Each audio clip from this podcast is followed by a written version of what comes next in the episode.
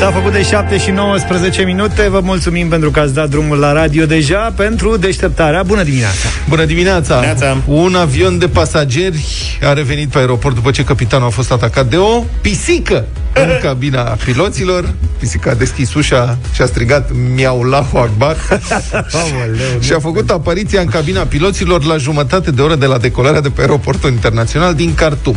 Era o cursă Sudan-Doha ceva și deodată s-a deschis ușa și bietul pilot a fost atacat de o pisică.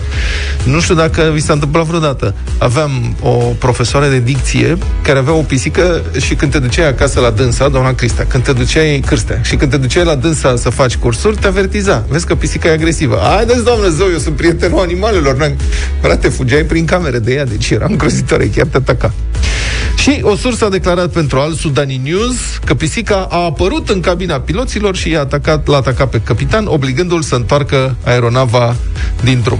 În halul ăsta l-a atacat, Da, s-a întors a- cu aeronava? Da, sunt curios ce revendicări a avut. Poate pliculețul, pilotule. Eu știam că Imediat. piloții sunt atacați de pisii Dar nu de pisici Da. neapărat Da, poate fi foarte periculos. Pisicile sunt surprinzătoare din multe puncte de vedere.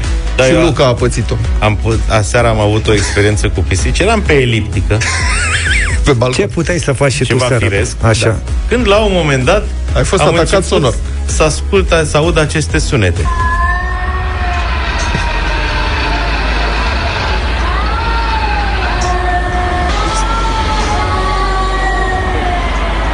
Ce jale! Da, sunt se ceartă. Se...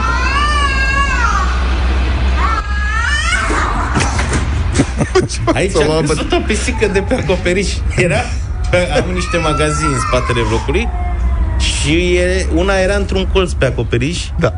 și ați auzit, a căzut pe acoperiș. Mamă, dar sunetele astea sinistre Dar și noi vorbind un pic despre asta înainte, ne-am dat seama că Luca nu a auzit pisici, lup, mă rog, bătându-se. Dar ele nu se bat. Da. Adică nu era o bătaie, că fac Urmează. așa Să fără... știi că sunt, sunetul ăsta e, e de pisici în călduri Mai Da, degrabă dar ele decât se- de pisici care Se, uh, se ceartă. Am întâlnit acest sunet. Se bat, mă, frate, n-ați văzut pisici luându-se la bătaie niciodată? Voi ce credeți? Că Ba da, fac dar- așa pe stradă de unele singure? Dar nu doar se bat Adică se bat, dar se Aia mai e alt- și bat Aia e altă discuție, fac așa și motanii când se întâlnesc între ei.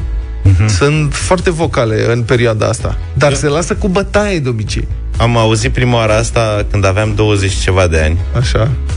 Mă mutasem recent de acasă și ven- Așa. eram, veneam după o petrecere, era 4 dimineața și la parter, la ușa chiar de lângă ușa liftului, stătea o doamnă care avea 3-4 pisici birmaneze, siameze, nu știu, alea Da. crem așa. Da. Eu Frumoase știam și, de pisici că le mai vedeam pe pervaz. frumoase și rele. Da. Da. Și așteptam liftul la 4 dimineața, când au început să aud sunete de-astea.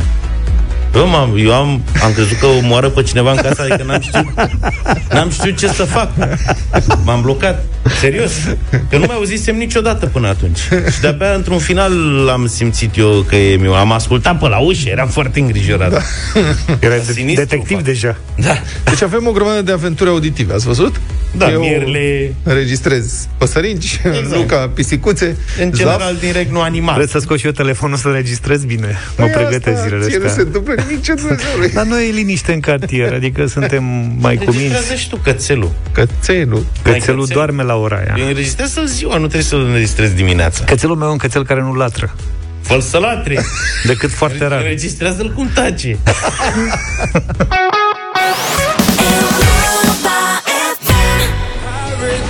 7 și 32 de minute Prieteni, se întâmplă lucruri misterioase în lume. Misterul untului care nu se mai întinde e pe cale de a fi rezolvat.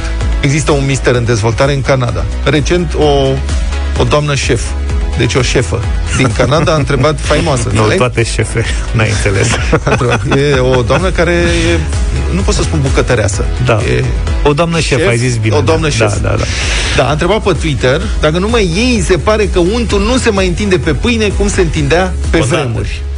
Și drept, uh, mă rog, a venit un val de răspunsuri. Sute de oameni din Canada au început să comenteze spunând că și ei întâmpină aceleași probleme. Și dacă aș fi știut, aș fi comentat și eu. Că și Nu? eu întâmpin probleme. Iată, untul nu se mai topește la fel de repede ca înainte și nu mai e atât de ușor de întins pe pâine. Și- Dar știi că ăsta este un exemplu din manualul de jurnalist pentru jurnaliștii debutanți? Să fii atent în permanență la ce se întâmplă în jurul tău și cum din lucruri care ți se par neobișnuite pot ieși super știri și investigații? Doamna asta, cred că dacă nu mai face prăjituri cum trebuie, poate să încerce să devină jurnalist, pornind de la unt. De investigație. Da. Untul, asta e, devină pentru noua problema unticului, care nu se mai întinde, ar fi, atenție, uleiul de palmier pe care fermierii îl pun în hrana văcuțelor. Aha. care dau unt. Adică untul făcut din laptele văcuțelor hrănite cu ulei de palmier ar avea un punct de topire mai mare și, prin urmare, poate fi mai greu de întins pe pâine. Și probabil că în Canada ești foarte frig în case. Altfel nu explic, adică... Totuși, fermierii canadieni neagă însă legătura, spun că uleiul de palmier doar oferă energie vacilor. Dacă îl încălzesc, îl ard în candele sau cum? Bun, s-a făcut un comitet de experți și consumatori Așa. care va investiga mai departe problema untului care nu se întinde. În acest timp, la Galați. Aoleu, cum ai trecut așa? O echipă de cercetători de la Facultatea de Știința și Ingineria Alimentelor a creat o rețetă de ciocolată proteică. Adică fără zahăr, dar bogată în proteine. Mm. Adică ce? mic, cred, presupun, mititelul, că mititelul este maron chis spre negru, are multă proteină. Multă, da. N-are zahăr, dar are mult bicarbonat. da, îi spune green velvet. Green velvet. Mă, Ce frumos. Catifeaua verzulie. Ciocolată proteică cu lapte. Verde. În care zahărul este, citez, înlocuit cu un îndulcitor natural 100% pe bază de frunze de stevia rebaudiana și erit tritol. Stevia, Asta stevia știm care e. stevie. E un înlocuit, nu? Nu e stevia. Stevia nu e stevia? Nu. Dar ce e, mai? E altceva. Ce e, prietene? E ceva dulce. Păi stevia e dulce. Mm, nu. Cred. 0728 3 de 1 3 de 2. Vă rugăm frumos. Dacă există vreun horticultor, biolog, specialist în ciocolată biolog proteică, marin. în dulcitori naturali, crescător de stevia rebaudiana. Da. Da, dacă cineva are acasă o ciurdă de stevia rebaudiana, și dacă să... e tot una cu stevia aia de da. faci ciorbă de ea, eu nu Să cred. ne spună și nouă dacă stevia este tot aia cu stevia rebaudiana, pentru că avem aici o dispută, eritritolul nici nu vrem să știm ce ar putea fi. Rețeta oricum zice că are la bază o mixtură proteică cu valoare biologică ridicată, relatează libertatea, formată din izolat proteic din zer, Superb. așa, și proteine din mazăre. Prefer- preferatele tale. Da. Aici am mai auzit, mazărea este, începe să fac, deci din mazăre să fac din ce în ce mai multe lucruri, hamburger, mici, fripturi. Eu sunt curios, mă întreb cu ce o să înlocuiască mazărea atunci când va trebui înlocuită mazărea. Cu fasole. Soul Sister, Hitul Train la Europa FM 7 și 42 de minute. Două știri dure din domeniul rutier în ultimele zile, care ne arată odată în plus cum se face că țara noastră e mereu în topul mortalității pe șosele și rămâne acolo de ani uh-huh. de mhm. zile. O șicanare în trafic s-a transformat într-o urmărire pe kilometri întregi și amenințări cu pistolul, asta una, și probabil că ori mai fi fost multe alte șicanări în trafic în aceea zi, dar asta a devenit o știre națională pentru că victima avea camere de bord și imaginile au devenit publice, am putut să vedem ce se întâmplă. Înspăimântători, să fie urmărit de unul kilometri întregi, unul care flutură un pistol. Sigur, după aceea se presupune că pistolul era un pistol de airsoft, dar nu mai contează, contează, nu-ți dai seama. Adică... vezi pistolul... Bun, a doua știre, o tragedie cumplită, accidentul din București unde o persoană care băuse a scăpat mașina de sub control și a zdrobit două fete care erau pe trotuar. Cu 5 morți și 25 de răniți zilnic în accidente rutiere, România e una dintre cele mai periculoase țări pentru locuitorii săi, din punctul ăsta de vedere. Uh, plătim prețul lipsei de educație rutieră corectă și eficientă decenii la rând, spune Titi Aur, pilotul de raliu care conduce o școală de conducere preventivă, care vă spunem, noi vă spunem asta din proprie experiență, că am trecut uh, prin ea, îți schimbă complet modul de a șofa după ce uh, faci cursurile de acolo. Titi Aur este în direct cu noi, bună dimineața! Bună dimineața! Domnule Aur, spuneți-ne care e părerea noastră? De ce credeți că avem noi atâția șoferi imprudenți în România? Ce lipsește din școlile de șoferi?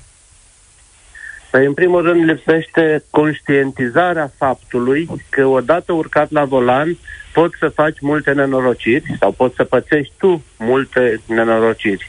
Deci cred că aici este principalul punct. Cum facem să conștientizăm pe cei care conduc la ce pericol se expun. Nu este suficient să-i conștientizezi, este mm, necesar și să îi înveți anumite lucruri.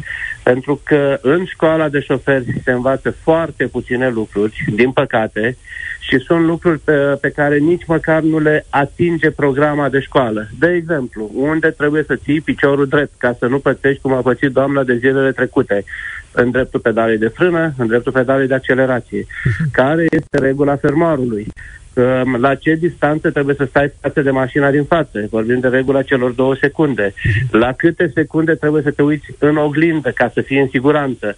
Și multe alte lucruri, începând cu poziția la volan, cu mâini, picioare pe pedale și până la controlul unui derapaj, dar nu ne referim aici la controlul derapajului sportiv. Mașina merge în derapaj intenționat, ci vorbim de o situație în trafic în care poți să pierzi sau în fine să derapeze puțin mașina și tu să pierzi controlul pentru că n-ai știut să faci un mic gest, cum să tragi de volan sau să frânezi sau să accelerezi. Acest lucru nu poate fi făcut decât în, uh, să zic, în cadrul unor cursuri și al unor poligoane în care să înțelegi tu, șoferul, ce se poate întâmpla și în fiecare meserie lucrativă din România și nu numai, adică sprungar, frezor, electrician și așa mai departe, se face protecția muncii și îi spui meseriașului respectiv, îi repeți periodic, pe, o dată pe săptămână, o dată pe zi, dacă vorbim de minerit, o dată pe săptămână, o dată pe lună, îi spui lucruri aparent banale. Nu băga mâna în priză, nu-ți da cu ciocanul peste mână, uh, diferite lucruri legate de meseria lui și se întâmplă asta zi de zi tocmai ca să nu se facă greșeli. În condusul mașinii, în șofat, indiferent că ești profesionist, că ești amator, când ești pe stradă, ești în aceeași situație, chiar dacă tu ești doctor, profesor, odată ce ești la, la volan, ești șofer în momentul ăla, și în această meserie nu se face nimic și mai mult de atât, programa de pregătire, de școlarizare, este foarte, uh, foarte, sau în fine, se învață foarte puține lucruri, ca să nu spun mai mult. Uh, examinarea se face destul de superficial și o să se sară la noi acum sau la mine examinatorii, da, este adevărat. Nu cred că examinatorul care a examinat-o pe doamna care a făcut accidentul zilele trecute uh, în cartierul Andronache a verificat și dacă ține piciorul corect pe pedale. Pentru că nu e în lista de verificări. De ce? Pentru că nimeni nu bagă în seamă gesturi sau lucruri aparent mărunte care duc la tragedii. Mm-hmm. Iar Bun, acum, da. vă rog. Uh, nu, mă gândesc că... că... Da, vă rog, vă rog, spuneți. Terminați. Cred eu că rezolvarea acestei situații nu poate fi prin uh, lucruri mărunte. Am văzut discuții chiar și zilele trecute în mediul public uh, să punem indicator, să nu punem limitator de viteză, să mai tragem o dungă, să mai punem un separator de sens. Da, aceste lucruri sunt necesare. Unele sunt mai puțin importante, unele sunt mai importante, toate la un loc sunt poate importante. Uh-huh. Dacă nu apare un plan național o, uh, să zicem, o programă, un program național în care să fie chemați specialiști din toate domeniile, dar nu cu comisii și cu încă 10 ani să ne mai gândim și cine să pună ce foarte repede. Și dacă autoritățile de la nivelul cel mai înalt nu pun piciorul în prag și nu fac astfel de lucruri, cum a fost făcut în Franța acum 15 ani, când Franța era pe locul 1 la accidente uh, în Europa și s-a făcut o programă națională și președintele de atunci a spus uh, prioritate națională, siguranța rutieră și s-a redus la jumătate numărul de victime, într-adevăr, în șapte ani. Pentru că astfel de programe nu sunt, nu poți să dai o lege de mâine să nu se mai moară pe stradă. Uh-huh. Și trebuie Domnule să faci o programă Vă rog. Bun, acum ascultătorii noștri știu, noi de la acest uh, microfon ne-am referit de multe ori, am cerut introducerea de cursuri de conducere preventivă în pregătirea examenului sau înăsprirea sancțiunilor din codul rutier sau acceptarea filmărilor de bord ca probe pentru sancționarea contravenienților. Și nu suntem originali din punctul ăsta de vedere. Sunt foarte mulți oameni care cer asta. Sunt asociații care se roagă efectiv de statul român. Dumneavoastră aveți această academie în care uh, faceți cursuri de conducere preventivă, prin care trec foarte mulți oameni care după aceea chiar își schimbă modul de conducere, de a șofa, adică. Dar aceste propuneri nu devin niciodată legi. Dumneavoastră ați avut, ați interacționat cu legislativul, cu factorii de răspundere. De ce nu se întâmplă nimic? Păi haideți să vă dau exemple concrete. Uh, de aproape 2 ani este un proiect de lege în Parlament uh, care prevede două lucruri simple și banale. Unu, toți șoferii cu girofar, pentru că suntem singura țară în care șoferii cu girofar nu fac niciun program de pregătire. Deci toți șoferii cu girofar să facă programe de pregătire obligatoriu, iar pentru restul șoferilor, orice șofer din România care dorește să facă un curs de conducere defensivă să poată să-și deconteze contravaloarea acestui curs, care este în jurul la 100 și un pic de euro, depinde de la cine îl faci, că sunt mai multe entități care fac asta în România. Uh, deci 100 și ceva de euro să-i poți deconta o dată la 3 ani din impozitele pe care urmează să le plătești. Că ești instituție, că ești societate comercială sau persoană fizică, să poți să faci asta.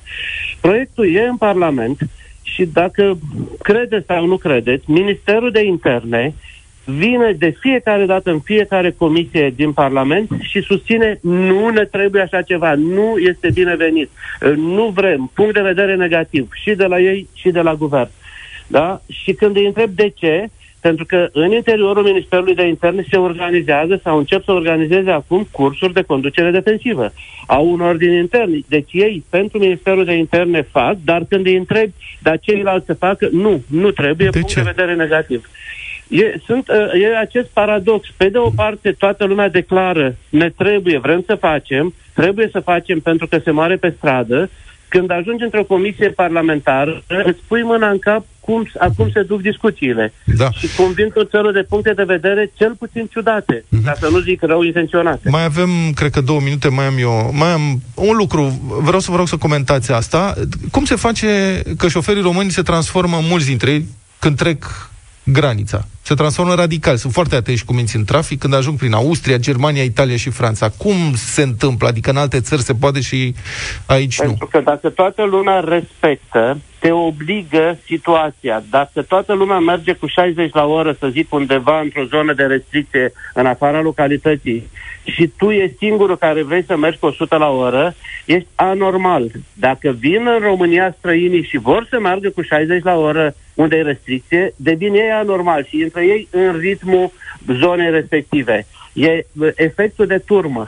Când ești într-o turmă, mergi odată cu turma. Corect sau incorrect. Și dacă acolo toți merg corect sau aproape corect, atunci e, tu ai stea neagră dacă încerci să, să faci altceva. Mai mult de atât, ești vizibil și te scoate polițistul din coloană și te amendează, ți-a permisul, te duce la închisoare sau ce face. Pentru că ești vizibil dacă toți merg într-un fel și tu mergi altfel. Așa cum în România în timpul unor cursuri de conducere defensivă, cu, cu trainer, când am făcut pregătire cu niște traineri din Anglia, și când mergeam în localitate cu 50 la oră și venea tirul și ne împingea din spate și ne claxona, trainerul din dreapta, care ne învăța sau ne verifica sau ne învăța pe trainerii noștri, da, întreba, dar ce are ăsta? Ce s-a întâmplat? Păi le enervăm că mergem cu 50 la oră prin Crevedia, de exemplu, în județul Dâmbovița, lângă București. Păi cum le enervăm? Că e 50 la oră, dar pe cine îi pregătește? Era tir cisternă, că era, era cu materiale uh, cu uh, inflamabile. inflamabile. Și uh, păi, pe el cine îl pregătește? Păi nimeni. Păi cum se poate așa? Adică ei se minunează cum de la noi taximetristul face ce face, șoferul de tir face ce face și atunci când te duci acolo, e normal să mergi și tu cu tirul sau cu mașina mică sau cu bicicleta, să mergi așa cum merg toți, pentru că altfel ești vizibil. Mulțumesc. Mai mult de atât este da. și plica de sancțiune. Mulțumesc uh, foarte mult pentru aceste explicații, să sperăm că o să schimbe uh, cândva lucrurile mai bine, mai repede decât uh, niciodată. Titi Aur, în direct la deșteptare.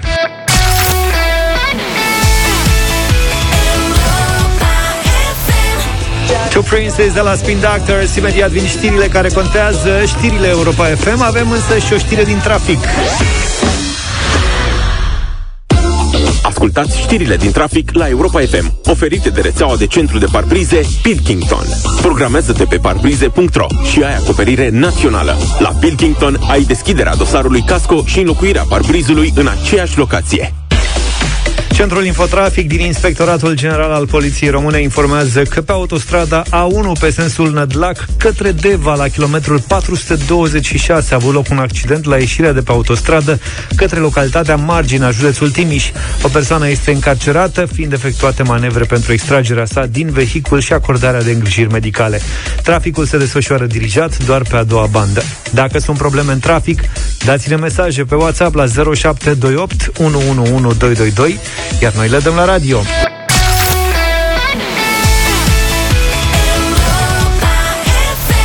Bună dimineața, din nou 8 și 10 minute, ascultați Europa FM. Bună dimineața, prieteni, am vrea să vorbim uh, cu voi despre o întâmplare uh, care are un grad suficient de mare de notorietate pentru a intra și în uh, programul deșteptarea și care ne permite o discuție despre ce înseamnă celebritate, despre modele și despre influență în ziua de azi. Mă refer la uh, incidentul cu petrecerea de 20 de ani a lui Shelley, a vloggerului Shelley, care a fost amendat de poliție cu 15.000 de lei pentru că a încălcat legea în perioada pandemiei și a organizat o întâlnire undeva într-o vilă lângă Snagov cu peste 20 de persoane.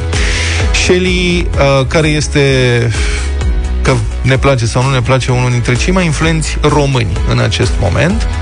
Pe contul lui de YouTube are aproape 2 milioane de abonați, 1,93 de milioane de abonați și numărul este evident în creștere, deci unul dintre cei mai influenți români, nu spun vorbe mari, a postat un răspuns la toate acuzațiile care i-au fost aduse în ultimele zile. Răspunsul a fost uh, publicat pe contul lui de YouTube acum 8 ore. În 8 ore are deja 200 de mii de vizualizări. Asta ca să susțin ce am spus mai devreme.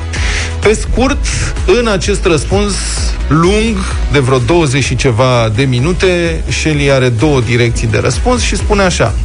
Pe de o parte, că lumea este ipocrită, și că îl acuză, de fapt, că a adus maneliști la petrecerea lui de 20 de ani, în condițiile în care toată lumea în România, de fapt, ascultă manele, dar nu recunoaște, și că pe YouTube se caută din România, dacă vrei să verifici care sunt termenii de căutare cei mai populari pe Google sau pe YouTube în România, în primele locuri sunt întotdeauna piese ale unor maneliști, concerte ale unor maneliști și așa mai departe, deși el îi spune sunteți ipocriți că mă acuzați că am ascultat manele în condițiile în care toți o faceți. Și doi, spune că toată lumea încalcă legea, el respectă legea, uh, vrea să o respecte, dar a făcut și el 20 de ani și uh, sunt cluburile pline și restaurantele pline. Și de ce s-a legat poliția doar de el? În condițiile în care el a avut grijă să se întâlnească cu câțiva prieteni pe care i-a rugat spus. să se testeze anticovid și după aceea, sigur, când a venit un manelist să-i cânte, spre surpriza lui a venit cu toată trupa. Nu, el a spus că poliția a acționat corect, dar uh, consideră că e injustă legea. Că odată ce ai voie să mergi în club sau la restaurant, nu înțelege de ce într-o de fapt că se aplică privată de... nu poți să faci o petrecere. De fapt că se aplică diferit. Uh-huh. Asta a spus. Da. Iar domnul uh, Shelley.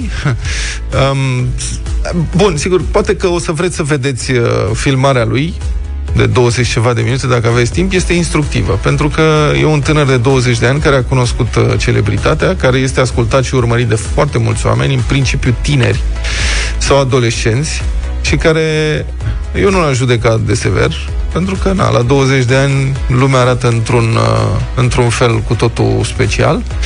Um, dar cred că Shelley nu înțelege deocamdată că celebritatea nu îți oferă drepturi, ci îți impune responsabilități. Atunci când ești un model, așa cum este de fapt, că ne place sau nu place și el este un model pentru foarte mulți tineri, atunci trebuie să te gândești și că acțiunile tale vor fi, îi vor influența pe foarte mulți dintre cei care te urmăresc. Adică dacă el spune da, uh, ok să se aplice legea, dar legea e tâmpită pentru că, uite, eu fac asta și alții o fac și lor de ce nu li se întâmplă nimic, dar mie mi se întâmplă, atunci mulți dintre cei care se uită în gura lui o să spună, bă, știi ce? Chiar are dreptate. Hai să facem și noi, că în fond legea e tâmpită. Asta este problema influencerilor. Am vrea să difuzăm un pasaj sau poate chiar mai multe din uh, această înregistrare a lui și dacă vreți să ne sunați să vorbim despre asta, puteți să o faceți oricând, știți prea bine, la 0372069599 dacă aveți o opinie, dacă ați văzut uh, știrile și vreți să spuneți ceva. Microfonul nostru va aparține 0372069599 și hai să vedem o bucată din uh, intervenția lui Shelley. Lumea de ce mă judecă pe mine? Mă judecă fiindcă eu am avut tupeul de a vorbi despre educația din România și în același timp ascult manele în timpul meu liber. Acum că eu am vorbit despre educație, vă dați seama, eu ar trebui să fiu ultimul tris, să-mi ca un boșor de 80 de ani să ascult numai muzică sinfonică, nu? Ușor, relaxați-vă un pic, că prea v-ați încordat așa. Am 20 de ani. Odată faci 20 de ani în viața asta. Bă, mulți dintre ăștia de 40 de ani care acum stau și mă judecă pe mine și sunt așa eritiși și cu nasul pe sus, când erau de vârsta mea la 20 de ani, scuipau semințe în fața blocului și n-aveau habar pe ce pământ trăiesc. Și da, într-adevăr, când aveau ei 20 de ani, nu vedeau maneriștii să recânte, că n-aveau banii să treacă strada, ascultau manere la casetofon în fața blocului. Că mă prea sau că nu mă prea, nu pot să contești că am realizat niște lucruri și în același timp în paralel m-am ținut și de studii, am luat 9-60 la bag media, adică nu mi-am bătut joc. Nu cred că Shelly se joacă aici bucăți de adevăr și îl interpretează exact cum vrea el.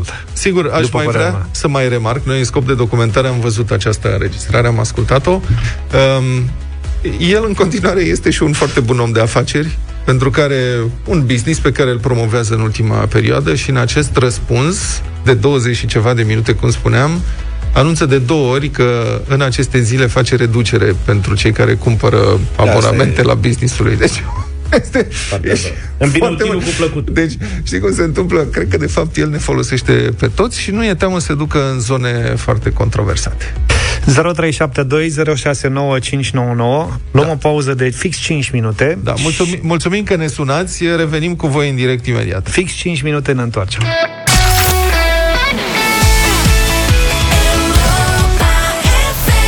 8 și 21 de minute ne-am întors, vorbim de Shelly, de ziua lui de, uh, și de reacția. Mai ales de reacție, dar da. e trolul perfect.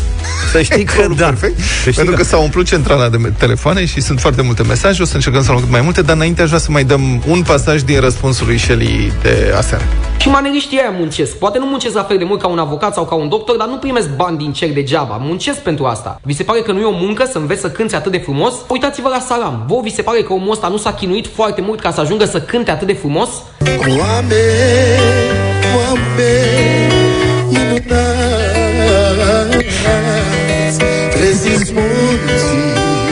Oamenii judecă pentru că maneaua e asumată. Maneristul vine și răspune pe față. Da. Deci pasajul respectiv este autentic din uh, montajul lui Shelley. Nu noi am făcut acest montaj. Hai să vedem ce zice lumea despre povestea asta. 0372069599. De asemenea avem și mesaje destul de multe primite în această dimineață. A, bună dimineața, băieți. Costi din Marea Britanie. Mă, eu sunt unul din aia de aproape 40 de ani care spărgeam semințe în fața blocului. Asta e, după tonul și atitudinea lui, ai spune că Shelley, că nu poți să-l numești domnul Shelley cu asemenea atitudine, conduce lumea. Și gândiți-vă cum se leagă ceea ce face Shelley și cum influențează Shelley pe alții de ceea ce ați vorbit mai devreme cu Titi Aur despre șoferi. Mm-hmm. Foarte bună observație și un, Aici are dreptate. o temă de meditație, da. Să știi că Shelley spune că inclusiv în cele 20 și ceva de minute pe care le-a postat seara se referă inclusiv la trafic și la faptul că a primit amenzi pentru că a mai depășit pe aici, pe acolo limita de viteză. Deci asta cu încălcarea legii tinde să devină așa o obișnuință, câte un pic, nu foarte mult, dar măcar puțin. Stăm de vorbă acum cu Petruț, bună dimineața! Bună dimineața, Petruț, opinia ta. Bună dimineața! Salutare! Uh, din punctul meu de vedere, așa cum a spus și voi mai devreme, și el este un om de afaceri. Uh, are 1,93 de milioane de uh, urmăritori pe YouTube care nu sunt neapărat doctori, avocați, adică oameni cu facultate, oameni învățați, și ele livrează clienților lui exact ceea ce aceștia își doresc.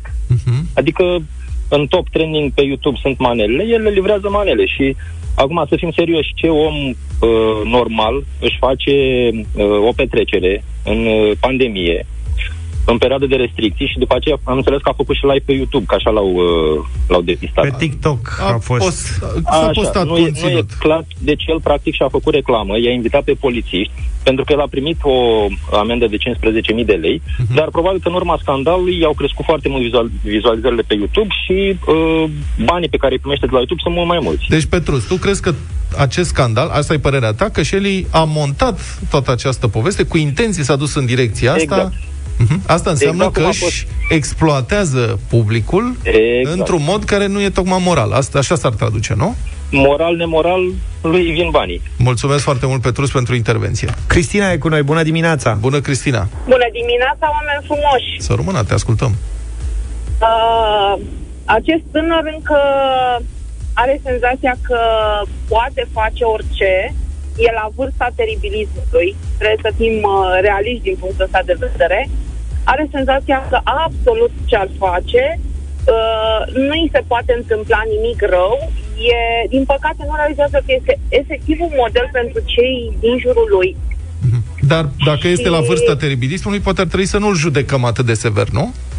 Uh, asta spun că, pe de-o parte, ar trebui să nu-l judecăm atât de sever, dar totuși, spunând că are o cultură, că uh, este un tip implicat în foarte multe uh, proiecte, că a încercat să schimbe în zona învățământului uh, percepții, idei, concepte, uh, nu cred în momentul ăsta că ar, uh, ar fi scutit de, de judecată. Mulțumesc, Cristina. Mergem mai departe. Răzvan. Răzvan, bună dimineața! Bună dimineața, Răzvan. Bună dimineața! Te rog. Bună dimineața! Am uh, și eu tot peste 40 de ani, fac parte din, uh, din targetul lui uh, Shelly. Mhm. Eu am două lucruri de spus. Unul e că nu, nu ascult manele, cum spunea el, și am uh, și eu doi copii care rup și YouTube-ul și TikTok-ul și Shelly era ultimul bastion, îl dădeam exemplu în tot ceea ce făcea. Acum s-a dus și treaba asta cu, cu el. Din păcate nu mai pot să-l dau exemplu copiilor, pentru că până la urmă și el, tot un copil, e supus greșelilor, da, până, până la urmă asta căutăm în momentul ăsta, căutăm modele care să, să schimbe copiii. Mulțumesc foarte mult, Răzvan. Mai departe, Alexandru, bună dimineața. Bună dimineața. Alexandru Uh, uh... închis. George. Îl luăm pe George acum. Alo? Bună dimineața, George. Alo? Salut, ești în direct la Europa FM, te ascultăm.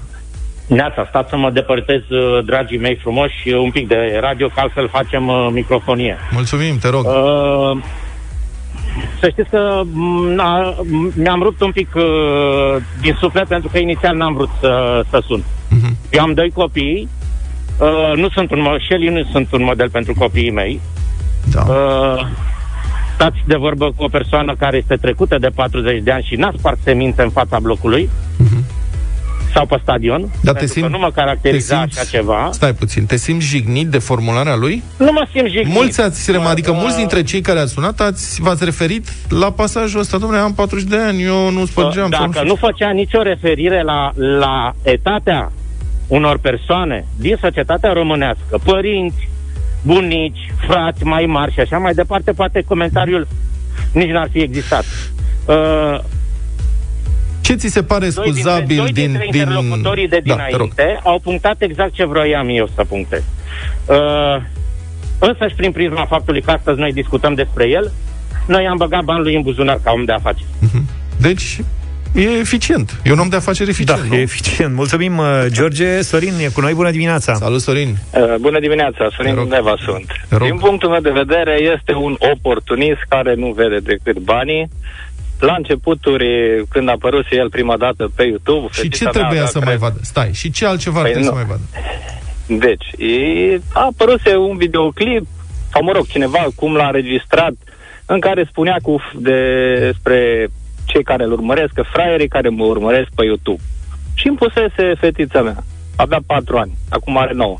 Zic, tu, ăsta ți modelul tău? Ei, de atunci nu-l mai dorește. Mhm. Și cu ceea ce a făcut și astăzi, uh, îmi dovedește că de fapt este un oportunist și îl interesează doar banii și el și atât. Mulțumesc Mulțumim. foarte mult, Sorin. Oana, bună. Ești în direct la Europa FM, te rog, te ascultăm. Bună, bună dimineața! Uh, da, ce să spun, sunt dezamăgită. Nu pot să spun că nu am să încep că, prin faptul că nu-mi place mie de el. Ideea este că ceea ce mă deranjează pe mine este într-adevăr că nu mă regăsesc. Mă deranjează modul agresiv în care se exprimă boșorogi care ascultă muzică simfonică. Serios, deci nu, nu, nu pot să accept așa ceva. Există tineri care bă, fac conservatori, există tineri care ascultă muzică simfonică fără să fie uh, catalogați în asemenea măsură și ce mă deranjează mai mult este că, bun, el exprimă niște idei care pot să prindă la un grup de tineri, dar ce mă deranjează cel mai mult este că nu există în contrapartidă niște tineri influenceri care, nu știu, să fie din alte categorii și să fie la fel de bine promovați. Există uh-huh. foarte mulți tineri care iubesc literatura, um, sunt um, partizani cu protejarea mediului. Nu există, nu-i Mulțumesc foarte mult, uh, Oana, și vă mulțumim tuturor pentru uh, mesaje, telefoane și celor care încă mai sunteți pe linie. Din păcate nu mai putem să luăm uh, telefoane. Acum, e greu să fii model în România și pe mine m-a surprins ușurința cu care Shelly jignește unii oameni în condițiile în care se plânge că alții sunt jigniți prea ușor. Adică aici este o contradicție, uh, cât și um, atitudinea față de lege. Uh, am încălcat-o, ok, plătesc ce am de plătit, dar legea e tâmpită și cumva de-aia am încălcat-o. Adică aici sunt niște contradicții și, cum spuneam, e greu să fii model în România, dacă te mai și autofaultezi, atunci, na, înseamnă că chiar nu-ți înțelegi rolul. A găsit și motivul. A zis că odată împlinește 20 de ani și că nu putea să treacă da. peste acest reper. Bun. Știi că Uh, fica mea de la 8 ani își planifică aniversarea de 10 ani și a trecut peste ea fără să o mai menționeze, pentru că a fost anul trecut în mai. Da. Bun. La mulți ani, Alexandrei. Da, mulțumesc. 8 și 31 de minute avem știri cu Iulian Ochi.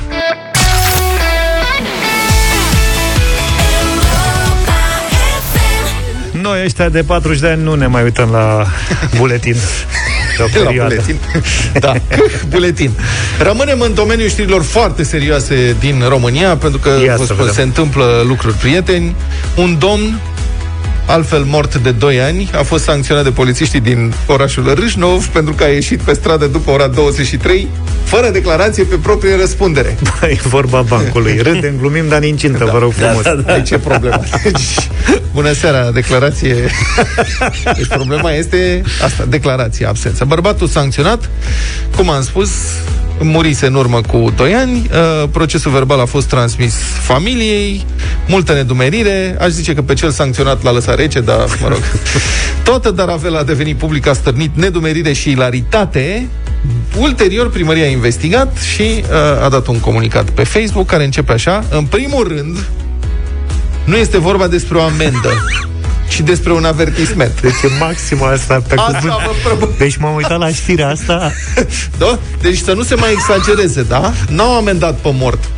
Doar l-au avertizat. Doar l-au avertizat, da? Vă rugăm să respectați adevărul. Că știm că mințiți într-una. Adică cum e posibil? A fost vorba de un avertisment pentru mort că a ieșit pe stradă după 23 fără declarație pe proprie răspundere. Nu i-a dat amendă și oricum ar fi putut să o conteste.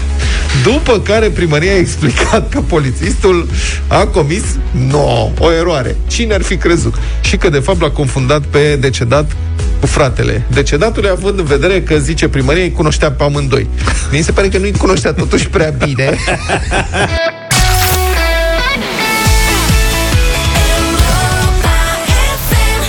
Muzica de azi, Your Love, am ascultat 8 și 46 de minute. În uh, actualitatea ceva mai serioasă, începe să crească numărul de cazuri confirmate de COVID, secțiile de terapie intensivă sunt din nou pline sau se umplu.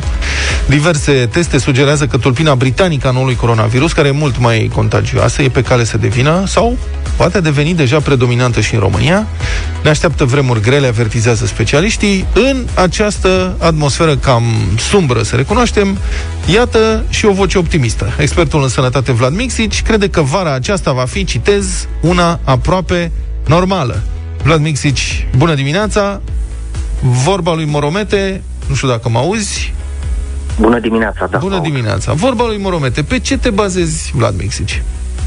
În uh, vara anului uh, trecut s-a uh, observat uh, și există deja uh, studii și date pentru asta că uh, vremea călduroasă are un efect uh, uh, inhibitor asupra acestei pandemii.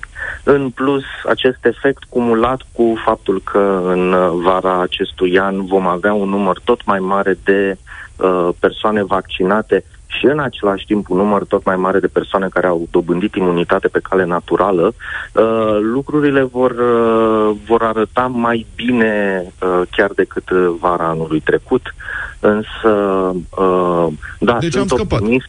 Sunt, nu, n-am scăpat de tot, uh, ci pur și simplu e un cumul de factori pozitiv. După toamna, iarna, care au fost grele, ambele, uh, din păcate și primăvara aceasta va fi uh, destul de complicată, uh, tocmai din cauza că uh, am obosit cu toții, uh, aderența la regulile de sănătate publică este uh, în acest moment relativ scăzută și justificat pentru că am obosit. Uh, în același timp uh, avem uh, și avem toți un anumit optimism dat de uh, existența vaccinurilor, ceea ce ne face din nou psihologic să, să fim cu garda puțin jos, uh, dar anticipăm. Deci uh, cu toții avem un con- comportament care anticipează veștile bune care uh, își vor face efectul uh, de fapt uh, la vară.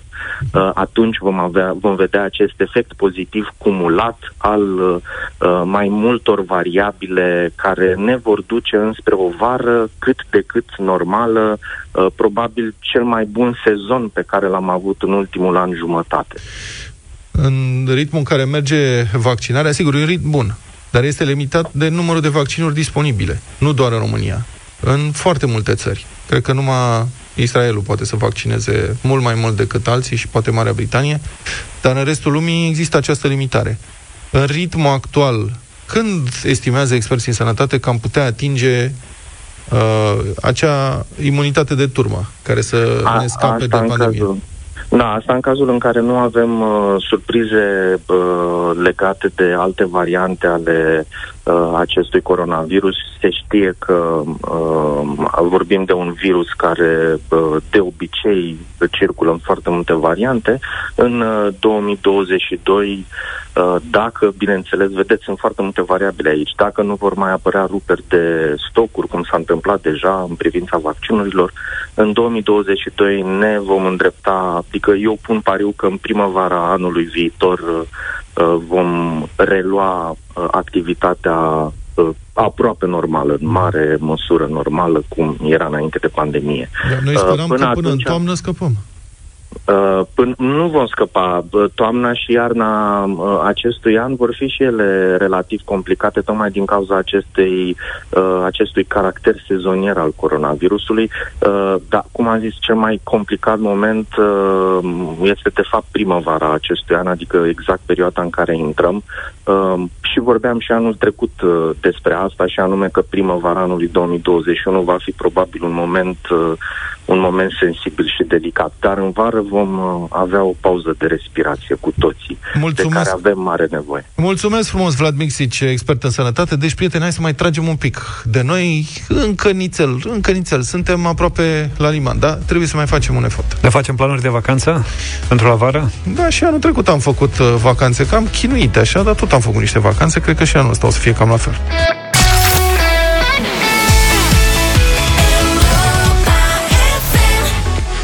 Și 10 minute, deșteptarea și cea mai bună muzică de ieri și de azi, ca în fiecare marți. Continuăm cu arena lui Cătălin Tolontan. Cătălin e cu noi, bună dimineața! Bună, bună dimineața, Cătălin! Bună dimineața!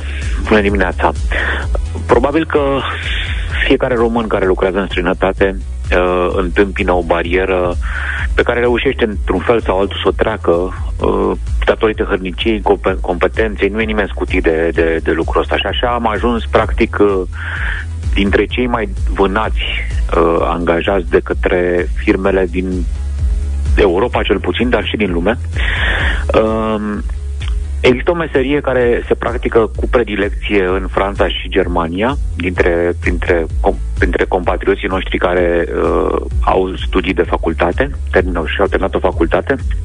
Uh, e mai puțin, se vorbește mai puțin despre asta, e foarte importantă și avem mare succes uh, cu ea. Este vorba de kinetotol, uh, kinetoterapia medicală, Kinetoterapia face parte din medicina fizică, practic e vorba de uh, exercițiile pe care le faci, ca să mă exprim popular, în momentul în care ai o recuperare de făcut, după da. o operație sau după o afecțiune fizică. Cunoaștem. E o disciplină... Mulțumesc e o... foarte mult, cunoaștem și este foarte important, adică după ce faci Ești o bine, nu? operație Ești bine, de... Vlad. Uh, sunt bine, da, trebuie să fac exercițiile alea zilnic sau, mă rog, de câteva ori pe săptămână. Am făcut alaltăieri, după 2 ani mi-am adus aminte să fac niște exerciții și acum am febră musculară, da, da, te ajută. foarte bune. Și foarte importante da. și nu pot fi făcute oricum. Adică, uh, paranteză, eu am fost operat de hernie de disc și după aceea am făcut astfel de recuperare, dar uh, treaba e foarte serioasă. Deci ești studiat de acești specialiști înainte care te verifică, te măsoară, te mișcă te așează în diverse poziții și îți, uh, te asistă să faci numai anumite exerciții care sunt cele care te ajută și nu te pun deloc în pericol. E foarte important.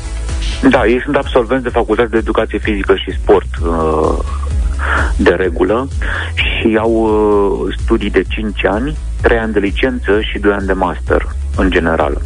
Da, pentru că, așa cum spune Vlad, lucrul ăsta uh, contează și e important să-l facă cine, cine Cine a pus pasiune și s-a antrenat pentru asta.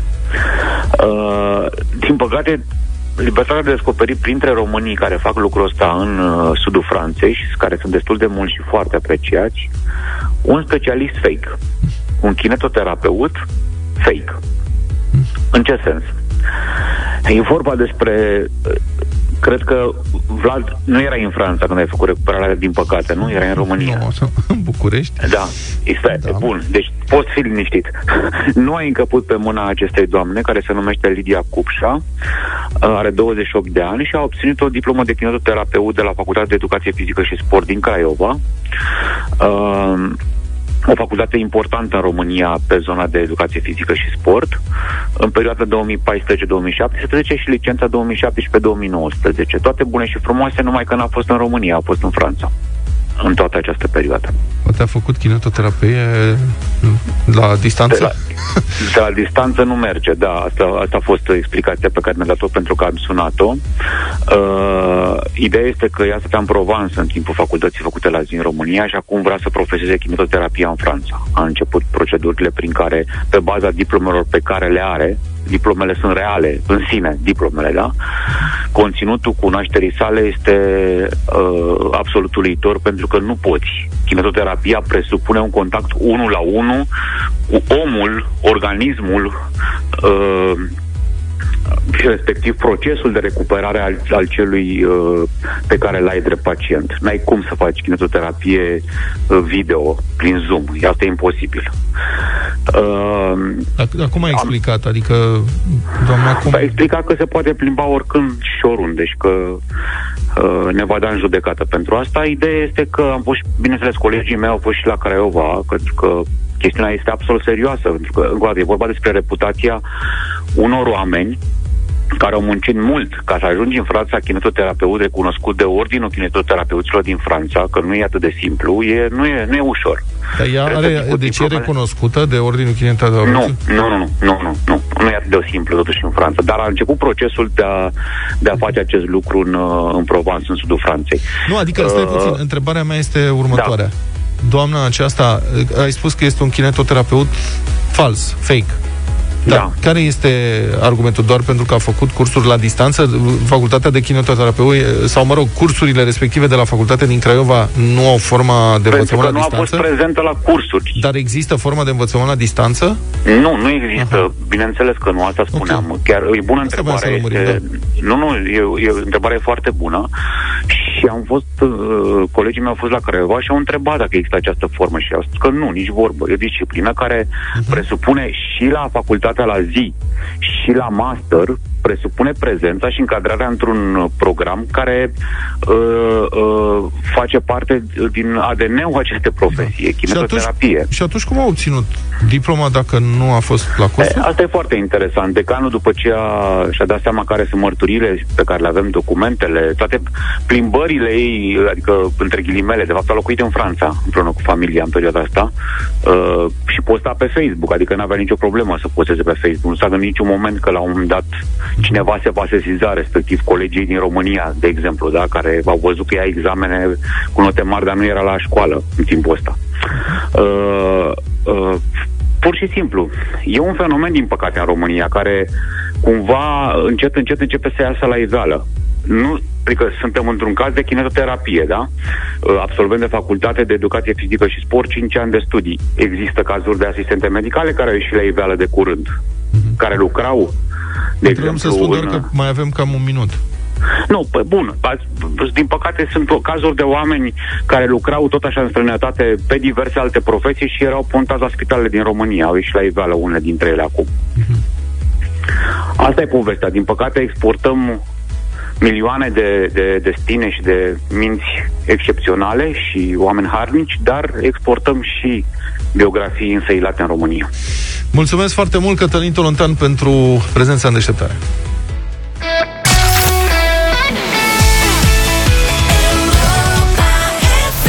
Avem și mai multă muzică în această dimineață 9 și 21 de minute.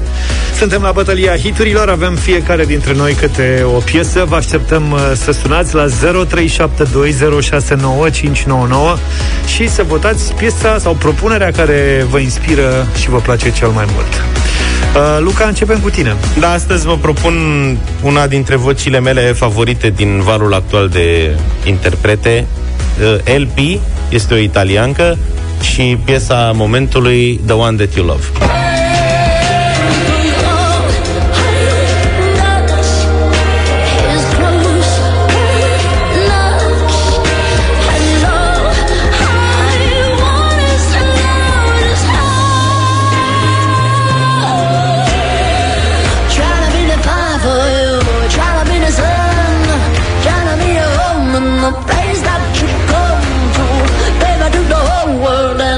Luca ne obișnuia cu piese în premieră și m-am mirat că în dimineața asta n-a venit cu, cu ceva în premieră, dar o să vin eu cu ceva în premieră.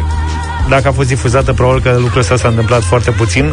Musk Wolf este un nume poate total necunoscut. Astronaut in the Ocean este piesa pe care o propun eu în această dimineață. What you know about rolling down in the deep When your brain goes numb You can call that mental freeze When these people talk too much Put that shit in slow motion Yeah, I feel like an astronaut in the ocean Ay, What you know about rolling down in the deep When your brain Puteți vota piesa asta la 0372069599. Iar m-au lăsat băieții ăștia la urmă. Da, asta e soarta, mă lupt, mă lupt. Dacă tot vorbim de energie, de chef, de party Și de piese care n-au prea fost difuzate la Europa FM Am eu o propunere pe care s-ar putea să o știți. Pitbull, Fireball. Fireball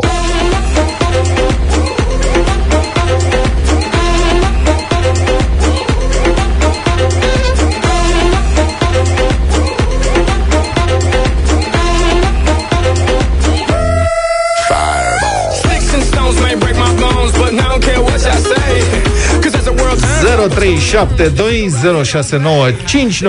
Hai să dăm un cățel la radio O să se bată lumea pe pitbull acum Hai să vedem Ia. Laura, ești în direct, bună dimineața Bună, Laura Bună dimineața, întotdeauna cu LP. LP, pe normal, Laura, că e beatul Laura o cheamă. Mulțumim foarte mult Alexandru, bună dimineața Bună, Alex Bună dimineața! Salut. Astăzi votăm cu Luca. Mulțumesc. Mulțumim Laura Pelgoriții.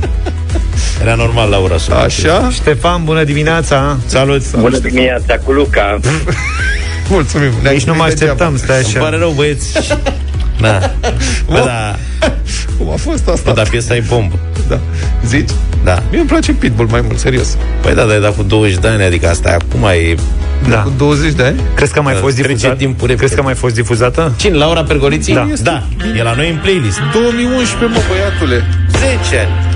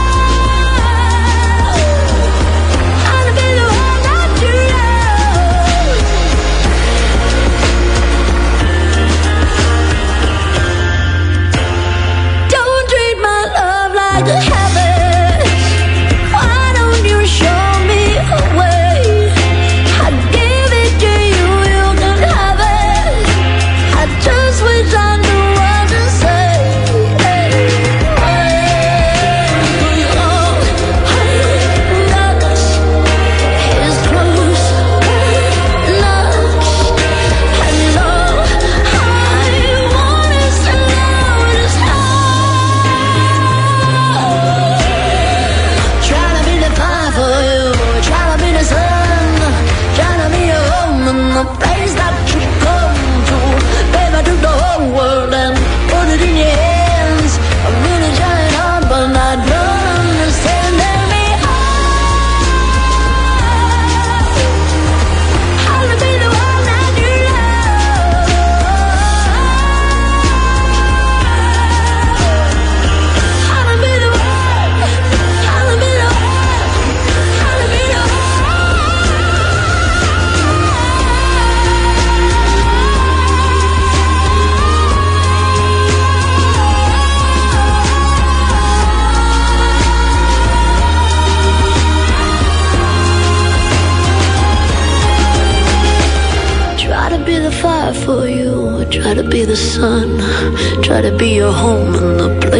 you come to.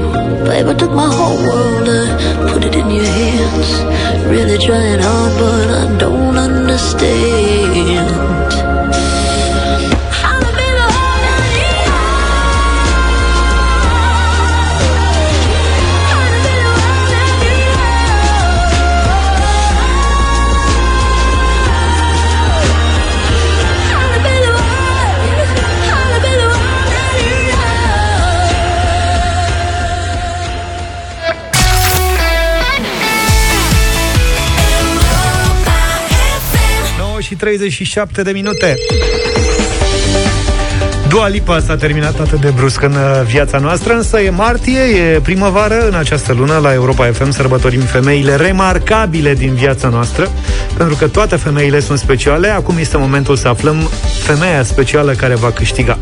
Multe mesaje și în această dimineață pe WhatsApp, vă mulțumim uh, pentru ele. Ne-a fost uh, destul de greu să alegem, dar am făcut-o totuși. Iată mesajul câștigător. doamna din viața noastră cu un rol extrem de important a fost doamna învățătoare Rolica Gabrilă, care a făcut-o pe fică mea când a terminat clasa 4 să-și dorească să o ia de la început cu clasa 1, numai să nu se despartă de dumneiei. Luci din București. Luci, îți mulțumim pentru mesaj, mie mi s-a părut senzațional. Înseamnă că doamna avea ceva special. Felicitări, ai câștigat uh, pentru doamna învățătoare la Europa FM o bijuterie colier din aur Culto Forever Diamonds. Felicitările noastre. 9 și 38 de minute.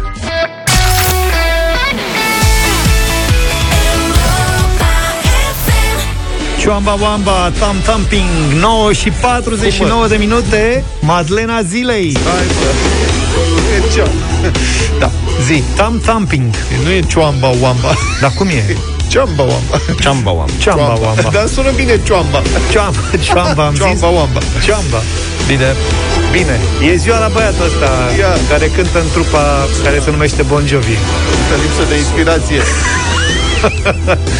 Astăzi, din 1962, s-a născut uh, John, John Bon Jovi, cântăresc, compozitor, producător și actor uh, american. John Francis Bon Jovi, de fapt el așa îl cheamă, așa, așa e numele lui, Bon Jovi, numele de familie. Da. Este fiul unui bărbier din uh, New Jersey și al unui iepuraș playboy. Mama, lui a fost iepuraș playboy, dacă nu știați. Ha? Barbierul. Bravo!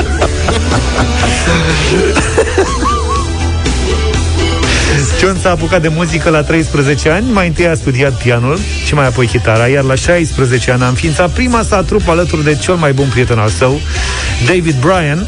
La 21 de ani a fost uh, contactat de o stație radio locală ca să le producă niște jingle-uri. În schimb, directorul stației a inclus piesa Runaway pe o compilație promovată la radio.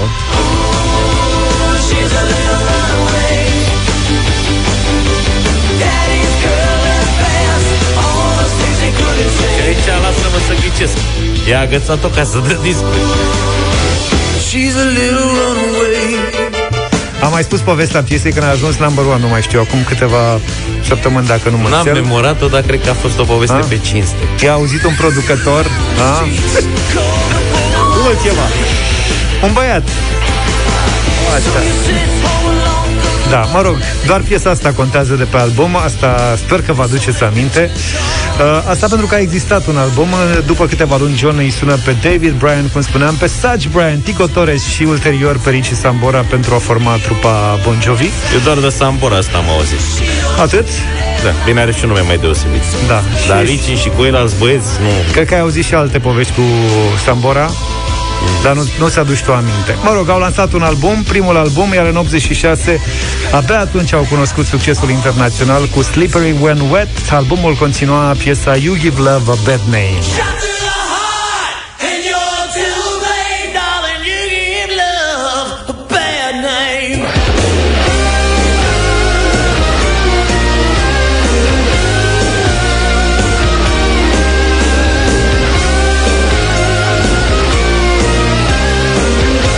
John a lansat alături de trupa sa vreo 14 albume de studio, vreo 5 compilații și 3 albume live, a vândut peste 100 de milioane de discuri, a apărut în peste 2700 de concerte în 50 de țări, în fața peste 50 de milioane de fani, a venit și la București de vreo două ori.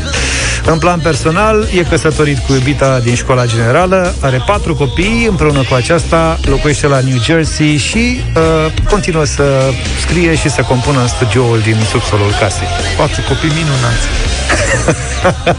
Printre altele. Noi ne oprim aici, vă lăsăm cu It's My Life și ne întoarcem mâine dimineață, puțin înainte de șapte cu deșteptarea. Numai bine! Toate bune! Pa, pa!